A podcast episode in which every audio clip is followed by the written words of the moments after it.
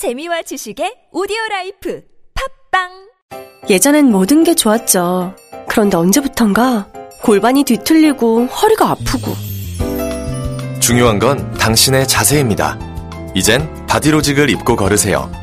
바디로직이 당신의 몸을 조율해 줍니다. 매일매일 입고 걷자. 바디로직. 망설이지 마세요. 바디로직의 효과를 못 느끼셨다면 100% 환불해드립니다. 자세한 환불 조건은 홈페이지를 참조하세요.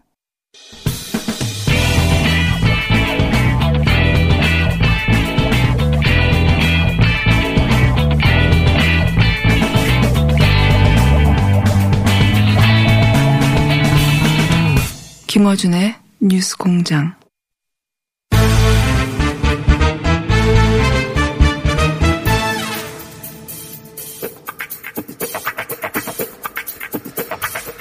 정치 구단주 민주평화당 박지원 의원 나오셨습니다. 안녕하십니까. 안녕 못합니다. 지금 안녕한 사람은 대한민국에 없습니다. 아베하고 황세모하고 안녕할 겁니다. 자, 아, 우선 북미 정상회담. 아, 이게 간단치 않은 상황입니다. 그죠? 간단치 않습니다. 네. 지금 무엇보다도 김정은 위원장이 트럼프 대통령한테 속아 넘어가고 네. 뒤통수 한 방 맞고 네. 당한 것을 어떻게 나타내느냐 네. 이것이 가장 문제인데 저는 김정은 위원장이 과거의 북한은 트럼프 대통령 상대하지 않겠다. 예. 이제 임기도 2년도 안 남았는데 에, 포스트 트럼프를 생각할 것 같아요. 아, 그럴 가능성도 있다. 예. 네. 그러나 그건 잘못입니다. 에, 트럼프 대통령이 뭐 지- 선거는 해봐야 알지만은 예. 그래도 지금 현재 재선의 가능성이 상당히 높습니다. 훨씬 높죠. 예. 미국 역대 대통령이 재선 못한 경우가 거의 없으니까요. 네. 네. 그렇기 때문에 김정은 위원장은 계속해야 되고 클린턴 때도 그 재선 가능성 그 지지율 조사로 낮게 나왔는데 결국 재선됐죠. 그렇죠. 예. 예. 되게 재선은 되는 건데요. 그 다음에 지금 미국에서나 우리 서훈 국정원장도 인정을 했지만은 동창리 예.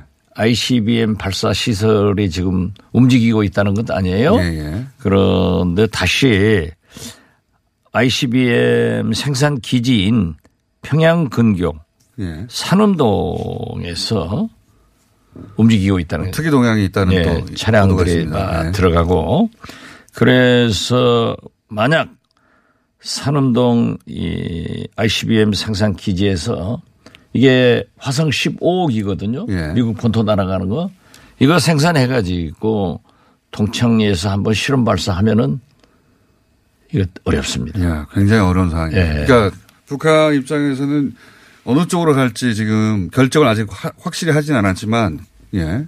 지금 걱정하시는 바로는 야 이거 저렇게까지 우리를 그 모욕 모욕을 준 거 아닙니까 사실. 그렇죠. 예. 예. 북한 입장에서 모욕이죠.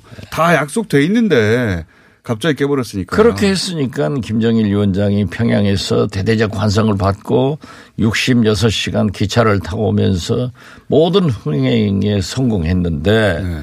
또 계속 언론에다도 대고 북한 언론에 예. 뭐 자기들 미국 언론에다가 대고 어, 발표된 게 예. 합의문 초안이다. 예. 특히 회담 당일날 아침 미국의 MBC는 영변 핵시설 이외의 플러스는 신고를 안 하기로 했다. 예. 이렇게 완전히 무장 해제 시켜 놓고 갔다가 어, 배보다 배꼽이 훨씬 큰 그 배꼽을 내놓고 얘기를 한 것은 저는 회담의 성실성도 나쁘고 예. 또 그렇다고 하면은 폼페이어나 비건은 반드시 이 그러한 문제를 제기해서 거기에서 합의해 가지고 정상회담 테이블에 올려야지 숨겨놓고 올리니까 문제가 됐죠. 이게 이제 그, 그, 그 이유는 어떻게 보십니까? 지금 국, 뭐 트럼프 대통령이 처했던 국내 정치적 상황이 간단치 않았기 때문에 기존에 다 약속되었던 합의문 정도로는 돌파가 안 될 것 같아서 오로 나팅으로 그 어, 했는데 당연히 받을 받을 수 없는 조건이니까 어 결국은 미국 국내 정치적 상황 때문에 판이 이렇게 돼버렸고 이런 분석이 있지 않습니까? 그러니까 뭐 미국 내 언론의 동향을 보더라도 하노이 북미 정상회담에 대해서는 때때로 한 번씩 보도해주고 네. CNN이나 모든 메이저 방송들이 카운트다운 해가면서 코언 청문회. 코언 청문회를 생중계했단 말이에요. 네. 어? 그랬는데 이게 탁 깨져버리니까 예. 모든 일면, 모든 leading 뉴스가 이걸로 가버렸단 말이에요. 예. 그래서 일단 이 트럼프로서는 국면 전환시키는데 역시 거래의 달인이고 참 알아줘야 될 그런 분이에요. 트럼프 대통령 입장에서는 어쨌든 국내 정치 상황은 어느 정도 돌파를 할 수 있었을지 모르겠지만 그 때문에 이제 김정은 위원장이 면이 굉장히 상한 채 돌아갔기 때문에 이걸 어떻게 다시 북한이 협상장에 나오게 하느냐 이거 굉장히 어려운 일 아닙니까? 그렇기 때문에 제가 이 방송에서도 그 얘기를 했는데 지금 세계에서 이걸 해결하실 분은 유일하게 문재인 대통령입니다. 그래서 그 렇게 되었어요 이제 또 또 다시 예. 아니 본래 그렇게 숙명적으로 타고난 거예요. 예. 그리고 이걸 하셔야 돼요. 만약에 포스트 트럼프 또 ICBM 발사 이런 전략으로 가버리면. 이런 것으로 움직이고 있기 때문에 예. 문재인 대통령이 판문점에서 혹은 평양에 가서 여러 가지 김정은 위원장의 좀 상한 마음도 달래주고 또 체면도 좀 살려주고 그렇게 해서 이러한 상황을 얘기 듣고 절대 해서는 안 된다. 그리고 이제 트럼프 대통령은 북한에 대해서 완전한 비핵화, 김정은 위원장은 미국에 대해서 완전한 경제 제재 해제 이것이 어떻게 될 수 있겠습니까? 그러니까 처음으로 돌아가서 다시 행동 대 행동으로 단계적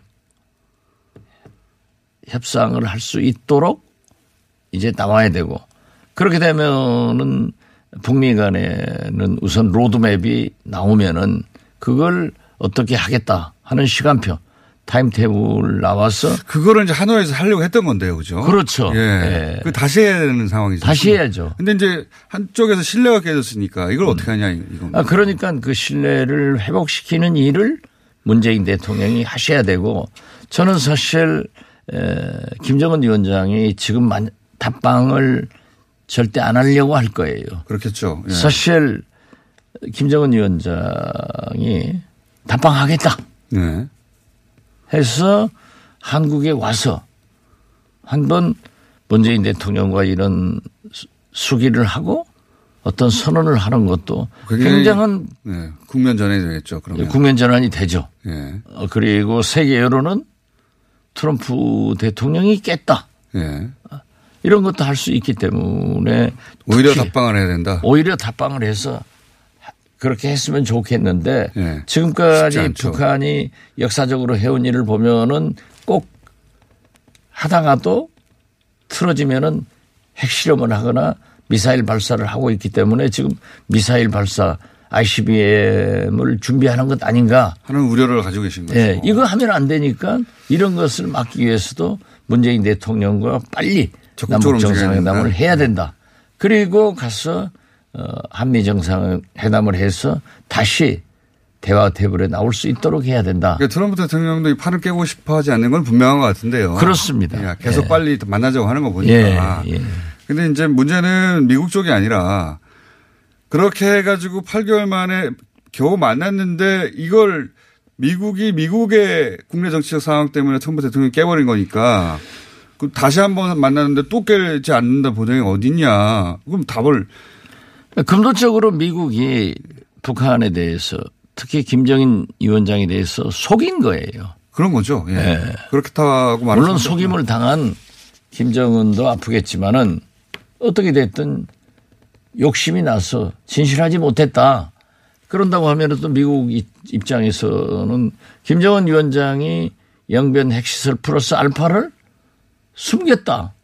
자기들 언론 보도에 그건 하지 않겠다고 했단 말이에요. 어떻게 됐든 재결로 지금은, 계속 가는 건데 그렇게 되면 또 지금은 다시. 터졌으니까 네. 이걸 마무리해서 완전히 핵 전쟁으로 갈 수는 없고 또 김정은 위원장이 말씀한 대로 우리 자식들에게도 핵을 지고 살 수는 없게 하기 위해서도 핵 비핵화의 길로 가기 위해서도 문재인 대통령의 역할만이 굉장히 중요하니까 나서야 된다. 그러니까 오히려 과감하게 나가야 된다. 그렇습니다. 답방을 오히려 예. 지금 하고 예. 어, 그렇게 공격적으로 하면은 세계 여론이나 미국 여론도 달라질 거예요. 그둘 중에 왜냐하면 하나네요. 한쪽은 아예 틀어지는 방향으로 가거나 예. 아니면 어 이걸 오히려 더 돌파하기 위해서 적극적으로 하거나 둘 중에 하나. 그렇죠. 예. 그러나 굉장히 어려운 선택입니다. 트럼프 대통령도 자기가 지금 이 상태로 아무 진전이 없다고 하면은 미국 내에서도 금세 나올 거예요. 그렇게 회담 깰려면은 다 될 것처럼 왜 그렇게 많은 얘기를 하고 지금 빈손으로 왔느냐. 예. 아, 그러면서 좀 미 민주당 의원들이 들고 일어날 확률도 많다. 저는 그렇게 봅니다. 자, 어, 여기까지 오늘 어, 하노이 얘기는 듣고요. 왜냐하면 또 다른 사안도 좀 많습니다. 그 이명박 전 대통령이 어, 구속 기간 만료 한 달을 남겨놓고 어제 보석이 인용이 돼가지고 나왔는데 제가 이제 어, 이 부분에 대해서는 대표님이 경험이 또 있지 않습니까? 왜 아침부터 나무 아픈 과거를 또 꺼냅니까? 보석으로 나오신 적이 있지 않습니까? 그렇죠. 예. 그때도 보통 보석할 때 주거 제한을 하잖아요. 주거 제한을 하고 예. 건강이 나쁘니까 정해지죠. 병원 정도 갈수 예, 있게. 제 경우는 여의도 우리 집과 예. 신촌 세브란스 예. 병원. 병원 가는 걸 막을 수 없으니까요. 어, 그렇죠. 예. 그런데 직접 겪어보신 분이니까 제가 여쭤보는 겁니다. 어, 사실상 통신 제한 이런 건 뭐 의미가 없다고 보고요. 뭐 그 집안에서 다른 전화로 하는 걸 누가 알겠습니까? 아, 그렇죠. 예. 그거는 그냥 할 게 없으니까 이렇게 엄격해. 그리고 또 판, 재판부 입장에서도 진짜 할 게 없으니까 예. 엄격하게 조건을 단다고 했지만 그건 엄격한 게 아닌 것 같고 이 주거 제한을 직접 겪어보셨고 갈 수 있는 게 병원밖에 없었던 없었다고 하는 그 조건에서 실제 어떠셨어요? 실제 몸이 아프니까 신촌 세브란스 병원 갔다가 네. 오는 길에 동교동 들어가서 김대중 대통령하고 두어 시간 얘기하고 점심 먹고 놀다가 우리 집으로 오죠. 우리 집으로 오면은 또 친구들이 놀러 와요. 어? 그런데 그런 것을 하지 말라. 예. 이런 경고는 받지만은 예. 저한테 놀러 온 게 아니라 집에 있는데 예. 다른 사람 만나러 우리. 아내한테 1호차 왔단 말이에요. 예, 볼 일이 근데 제가. 있는데 말 안 하겠어요? 집안에 들어가면 그다음부터 경찰이 따라 들어온 것도 아닌데요. 아, 그러고 형식적으로 신변이 경찰로 넘어가요. 예. 이제 교도소에서. 예. 그렇지만 경찰도 어디 뭐 도망치고 뭐 이런 걸 또 볼 수 없지만은 따라다니는 것도 아니고 불가능해요. 아, 제가 24시간 여기도- 따라 따라다니는 것도 아니에요? 그렇죠. 안 따라다녀요. 제가 그리고 여의도에서 이제 밤에 예. 운동을 해야 될 것 아니에요. 예. 어, 운동을. 하는데 우리 물어봤어요. 예. 어, 주거 제한이 어디까지를 의미하느냐 라고 예. 했더니 예, 아파트 단지는 다 기다. 그래서 우리 한양 아파트 사는데 단지가 굉장히 커요. 그래서 거기서 운동하죠. 뭐. 예. 그건 저 뭐 사법부에 그러한 조건이 있더라도 예.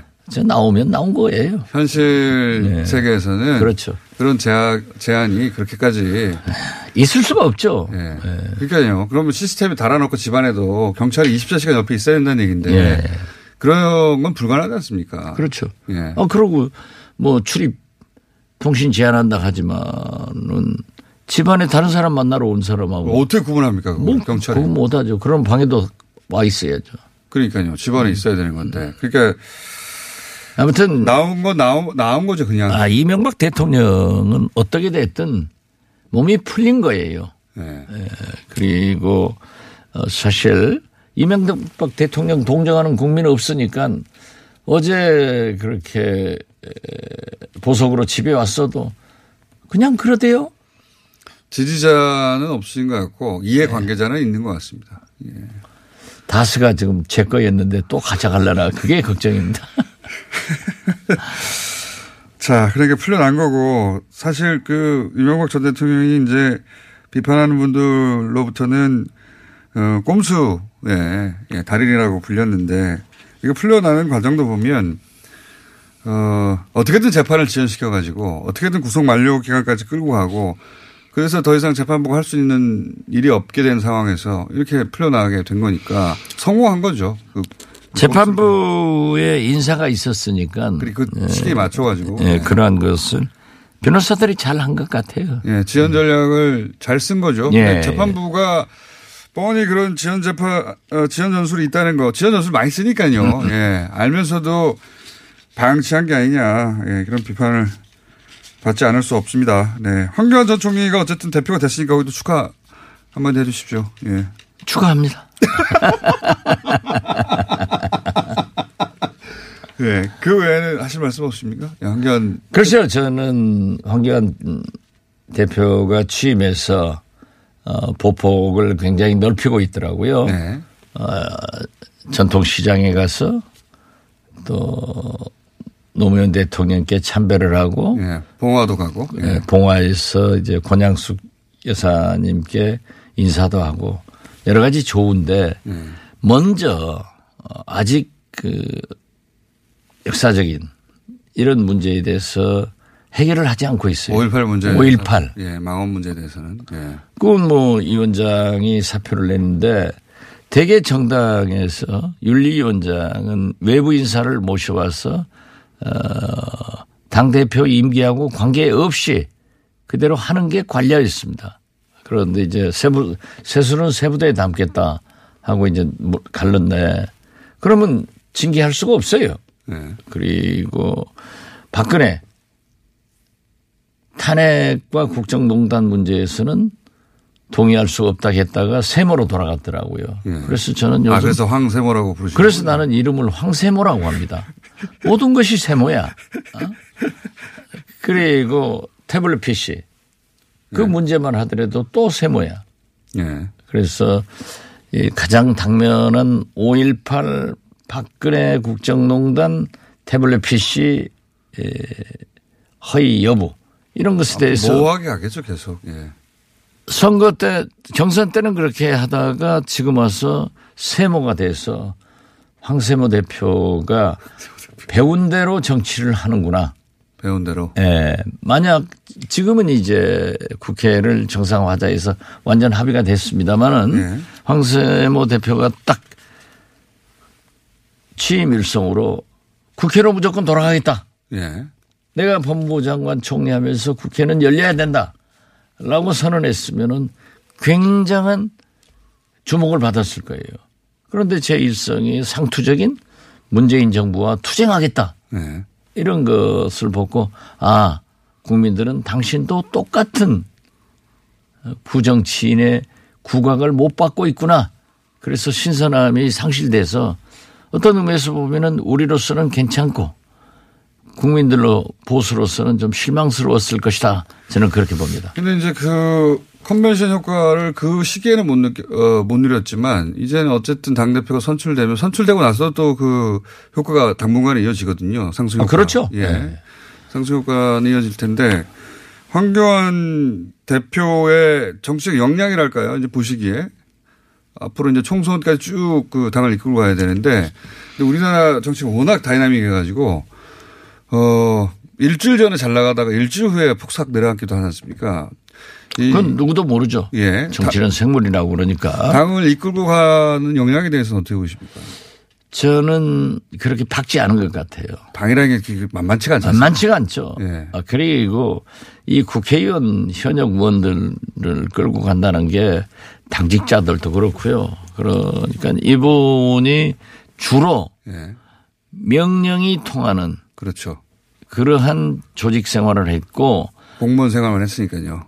그것도 다른 공무원이 아니라. 공안 검사로 예, 특히 공안. 예. 예. 법무부 장관으로 국무총리로 했기 때문에 말하면 되는 곳이었거든요. 그때. 그렇죠. 예. 그게 확 움직이는 게 제가 청와대 근무를 했는데 만약 감옥으로 안 갔으면은 저도 상당히 성격이 나빠졌을 거예요. 아, 그래요? 청와대에서 근무해 보면은 탁 무슨 말 한마디면은 음. 거의 뭐 한 10분 내로 탁탁탁 보고를 받을 수 있어요.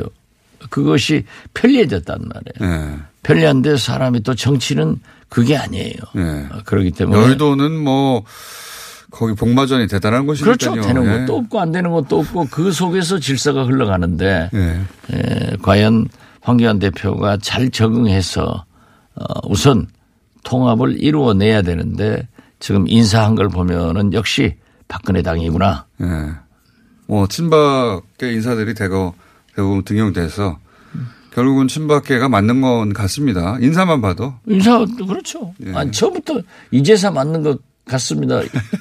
아니 이제 본인이 다 통합한다고 그랬는데 그래서 저는 첫 인사를 보면 다 드러날 텐데 첫 인사라면 다 친박계니까요. 어, 그러니까 제가 처음부터 박근혜 당이다. 도로 박근혜 당이다. 그렇게 얘기했는데 이제서 한다고 하면은 그 좀 문제가 있네요. 언론도 이제 허니문 기간이라 새로운 당대표가 되고 나서 당분간은 이제 비판을 자제하고 이때 그 지지율을 끌어올리고 뭔가 보여줘야 되는 기간이긴 한데요.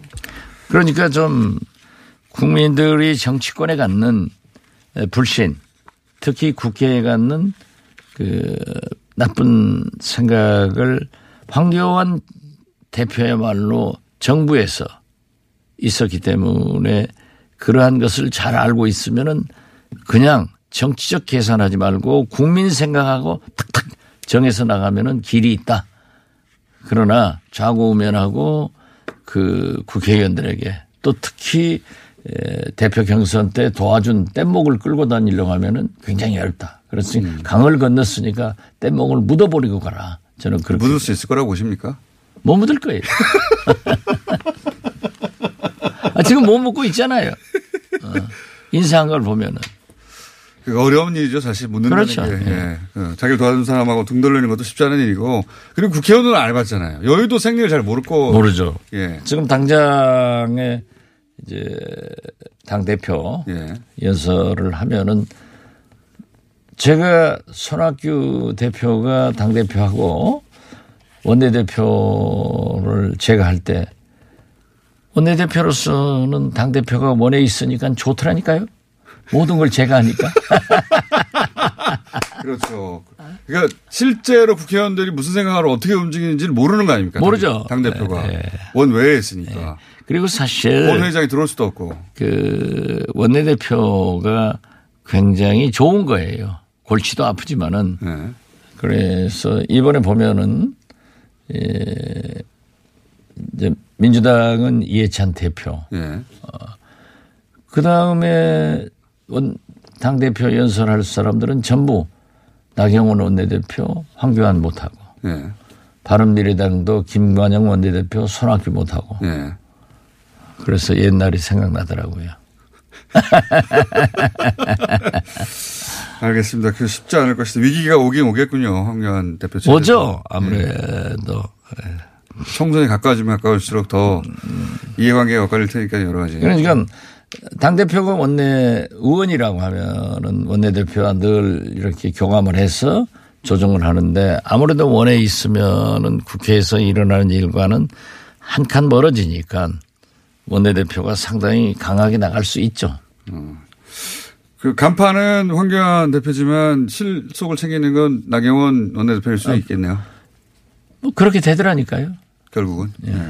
하지만 또 차이가 있다면 이번 당대표는 지지율이 높지 않습니까? 선거 때만 필요하지 그거야 뭐 별로 아니에요. 아니 선거는 한 표 차이로 당선되면은 그날은 좀 찝찝하지만은 2, 3일 지나가면은 저 사람 한 표 차이로 당선됐다 안 해요. 국회의원은 국회의원이고 당대표는 대표지. 맞습니다. 혹시 이거 꼭 해야 되는데 요거 얘기 못하고 한다 하는 대목 있습니까? 없는데요. 진짜 이 북미 관계 예, 그게 제일 걱정, 걱정입니다. 이게 해결되지 않으면은 예. 경제도 문제가 됩니다. 그래서 저는 문재인 대통령이 적극적으로 나설 수 있도록 지금은 국민들도 지지를 해주고 특히 우리 정치권에서 국회에서 딴지 걸지 말자. 아, 그래서 비상한 시기는 비상한 대처가 그렇죠. 필요한데요. 예. 진짜. 지금 이 문제를 해결하지 않고는 참 어려우니까 이때야말로 과감하게 청원을. 할 수 있다. 그리고 문재인 대통령도 좀 야당 대표들을 개별적으로 불러서 좀 진지한 소통을 해서 어, 함께 갈 수 있는 그런 필드도 만드셔야 된다 이런 생각 같습니다. 알겠습니다. 오늘 여기까지 하겠습니다. 예. 정치구단주 민주평화당 박지원 의원이었습니다. 감사합니다. 예, 감사합니다. 민수 엄마, 우리 애 피부 때문에 고민이야. 밤새 잠도 못 자고 긁어 피가 나도록 긁는다고. 밤마다 자기 몸에 긁어대는 아이 때문에 속상하시죠? 문제는 긁으면 긁을수록 더 긁고 싶다는 건데요. 미친 듯이 가려울 때는 긁지 말고 글루타셀을 뿌려보세요. 특허받은 바이오테크 글루타셀 스프레이로 긁지 않는 편안한 밤을 보내세요. 긁지 말고 뿌리세요, 글루타셀.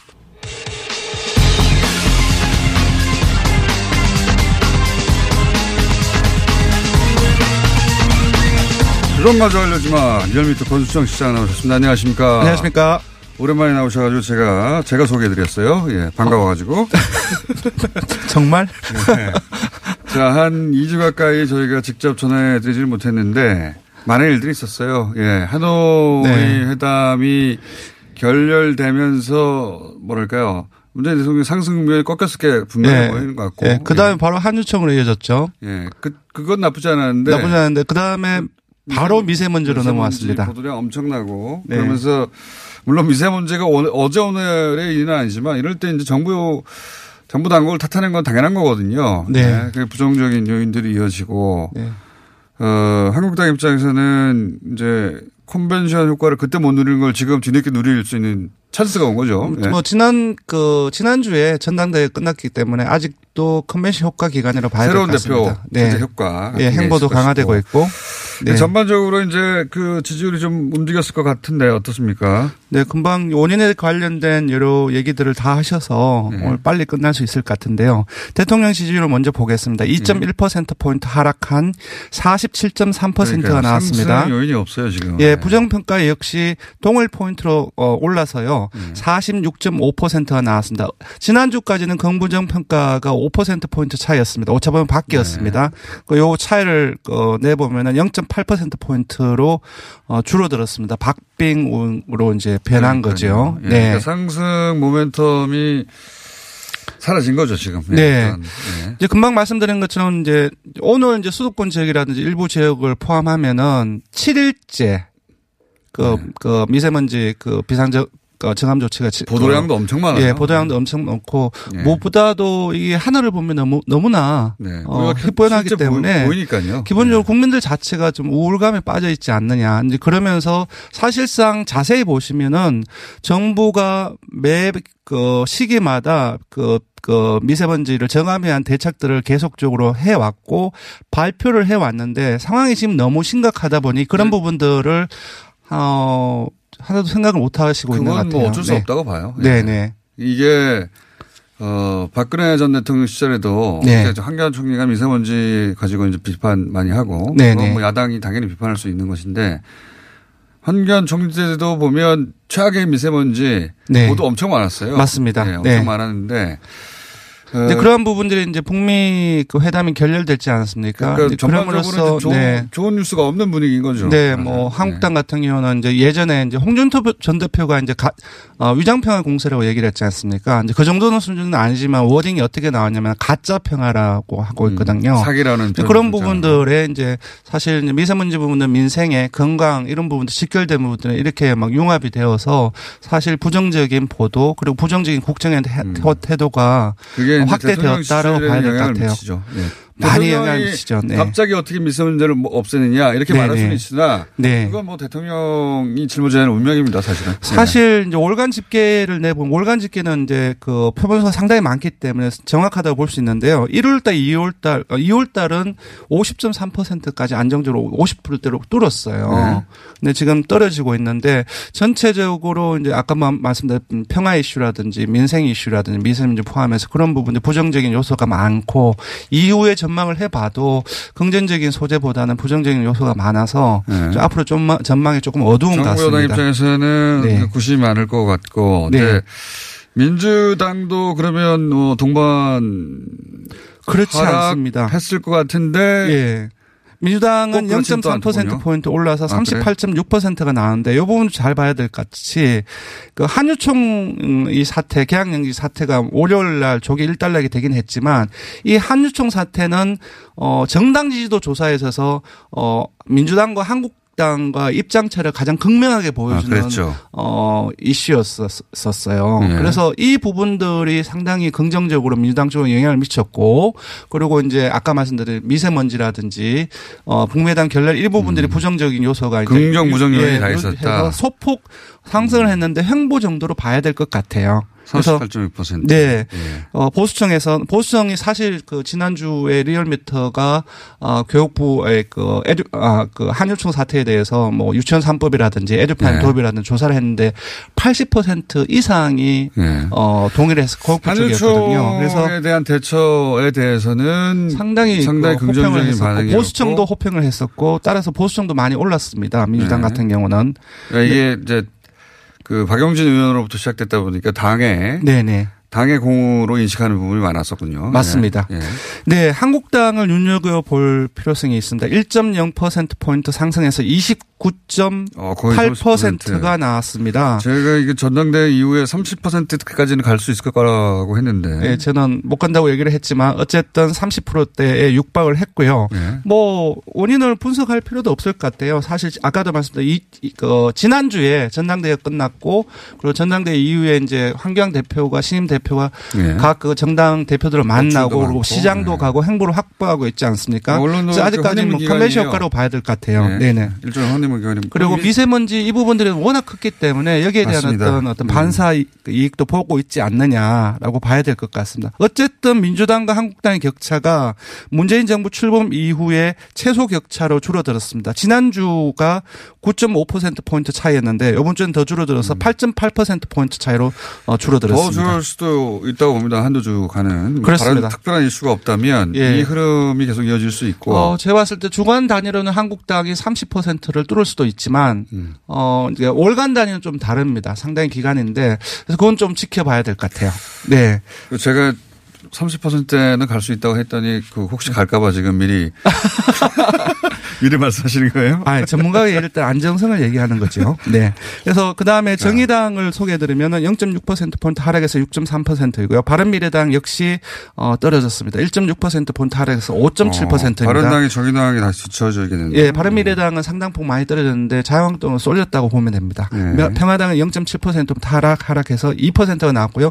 무당청은 이제 조금씩 증가하고 있습니다. 1.5%포인트 상승해서 자, 예, 15.7%가 빨리 나왔습니다. 개요 말씀해 주시고. 예, 이번 주중조사는 TBS로 리얼미터가 3월 4일부터 6일까지 사흘 동안 전국 19세 이상 1,512명을 대상으로 했습니다. 유무선 전화 면접 자동답 방식을 실시했고 표본 오차는 95% 신뢰 수준 플러스 마이너스 2.5% 이고요. 응답률은 6.9%였습니다.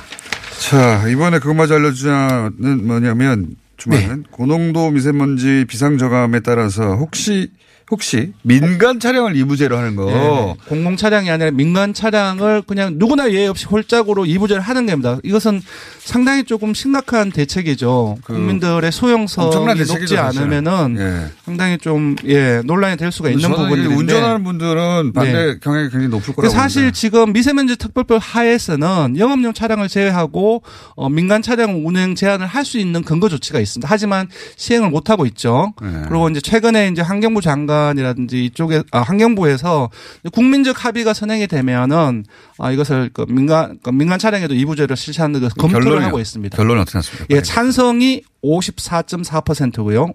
반대가 40.9%입니다. 오차 범위 밖에서 찬성이 우세합니다. 그러니까 워낙 아무리 네. 미세먼지가 심하지만 네. 내가 불편한 건또 싫은 거죠. 예.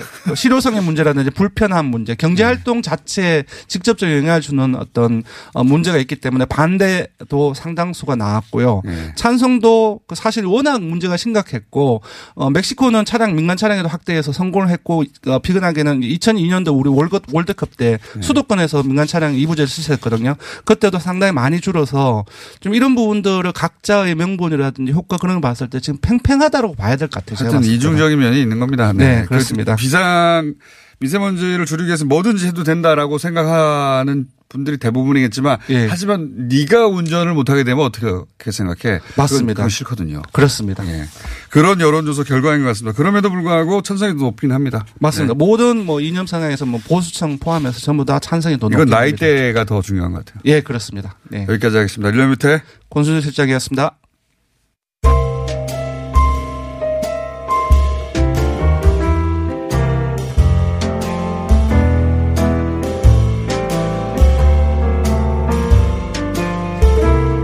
불친절한 AS 이명박 전 대통령 석방 관련한 문자가 가장 많이 왔고요. 예.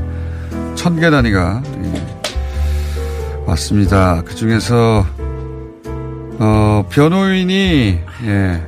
몰래 보석 신청했다는 게 말이 되느냐? 예. 이재호 고문의 이야기에 대해서 이런 반응이 제일 많았습니다. 여기까지 하겠습니다.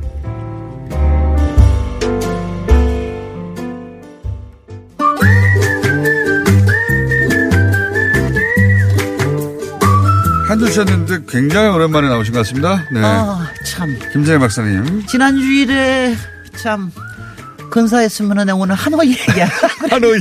준비 아무리 해도 아무 소용 없었어. 저는 가장 큰 그 아. 타격은 물론 북한의 김정은 위원장이지만 네. 하노이의 베트남의 그 관료들 공무원들도 큰 타격을 입었어요. 아, 그럼요. 이번에 엄청나게 하노이를 역사 속에 찍고. 싶었는데, 글쎄 예. 말이죠. 하노이 선언이라는 말이 나왔어야 되는데. 실패의 도시로 나왔으니까 얼마나 안타깝죠. 그래서 다시 도시 재성으로 돌아왔습니다. 하노이 말고. 그러면 지난번에는 이제 벽화마을이 그 취지는 좋았으나 네. 벽화마을을 이제 이렇게 많은 이유는 솔직히는 벽화 그리는 것밖에 할 게 없어가지고. 네. 한 거나 다름이 없게 그렇게 되는 거예요. 근데 그러니까 그 벽화를 기용한다면 뭐 여러 가지 잘할 수도 있는데 지금은 네. 그 비즈니스화되고 네. 또 또. 너- 관에서 예. 주도하고. 관에서 주도하다 보니까 천편일률적이고 네. 아트가 아니다 이게 예, 아, 한마디로 뭐, 그렇게까지, 아, 저는 그렇게 심하 얘기 안 했습니다. 그러니까 좀 더 해야 될 게 있다. 네. 근데 이제 저는 도시 재생이라는 측면에서 이제 벽화를 좀 본 거고요. 제가 네. 왜그 얘기를 먼저 시작했냐면은 솔직히 도시 재생한다 그러면서 얼마 후에 가보면은 남은 건 벽화밖에 없는 경우가 많아요. 벽화도 다 이렇게 빛 바래고. 네. 벽재생 정도는 그러니까 거죠. 도시 재생이 아니 그래서. 이게 정말 그래서 저희 전문가들끼리는 그 얘기를 굉장히 많이 하거든요. 야, 이 벽화만 남는 도시 재생하면 안 되는데 네. 이걸 어떻게 하면 좋으냐. 그 제가 오늘은 이제 문재인 정부에서 추진하고 있는 도시 재생 뉴딜 사업이라는 네. 걸좀 이제 소개를 하고 아, 싶어서 있어요? 네. 네, 네, 했는데 어 공약 중에 하나였어요. 꽤 이게 반응이 좋았던 공약입니다. 네. 그런데 이제 어, 여태까지 도시재생이라고 그래죠. 이제 서울시나 몇 개 시에서는 이미 하고 있었어요. 네. 이게 2013년에 도시재생 특별법이 만들어졌거든요. 그래서 이제 몇 개 선도 사업을 하고 있었는데 솔직히는 이제 항상 이게 뭐냐면 돈이 좀 들어가야 되는 거예요. 근데 이제 당연히 돈이 그렇겠죠. 들어갈 데가 없으니까. 네.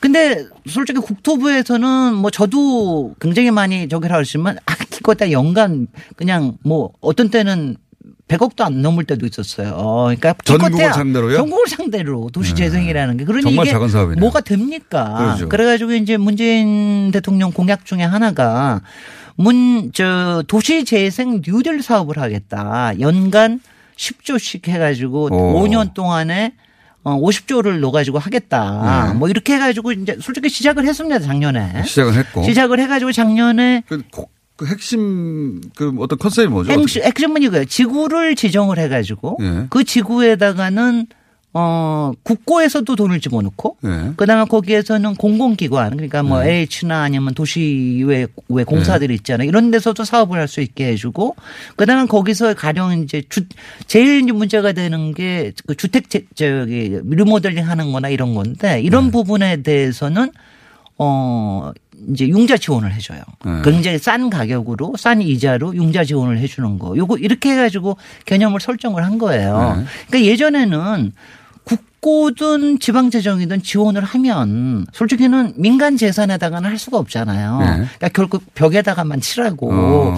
대개는 그러다 보니까는 어 약간의 공공적인 거는 좀 좋아진 게 있어요. 벽화만이 아니라 뭐 공중 화장실도 좀 만들고 네.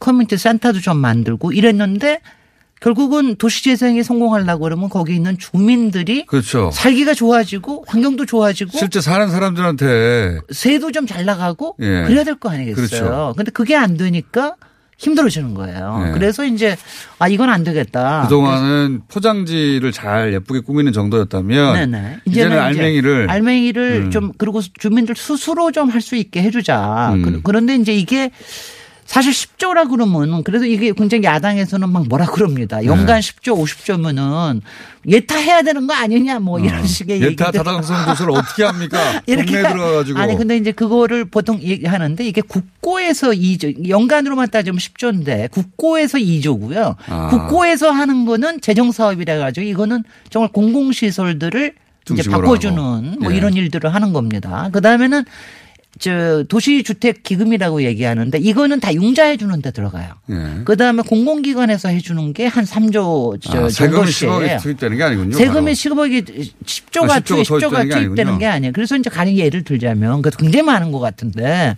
여- 그러니까 여태까지 비해서 많은 것 같이 보이는데 이게 어느 정도냐면은 작년에 첫, 첫 해년도로 99개를 지구를 지정을 했습니다. 예. 근데 주- 지구 다 지정해 봤자 다 합하면은 그냥 신도시 하나 정도예요. 크기밖에 안 된다. 크기밖에 한 300만 평? 99 개인데. 네, 99개라도. 근데 이것도 아직 몇 개가 안 되는 거예요. 서울에도 서울에 이렇게 해가지고 들어가는 데가 겨우 7개밖에 안 됩니다. 어. 그러니까 이제 뭐 굉장히 아직도 해야 될 건 많은데. 눈에 잘 안 띄겠네요, 실제로는. 아니 실제로는 눈에 잘 안 뜨는 겁니다. 어. 근데 눈에도 잘 안 뜨면서 이제 어 이제 눈에도 잘 안 뜨면서 여러 가지 또 우려도 나오는 거죠. 이게 뭐냐면은 네. 우려를 1분 내에 해주시고. 아, 우- 그럼 우려를 다음으로 넘깁시다.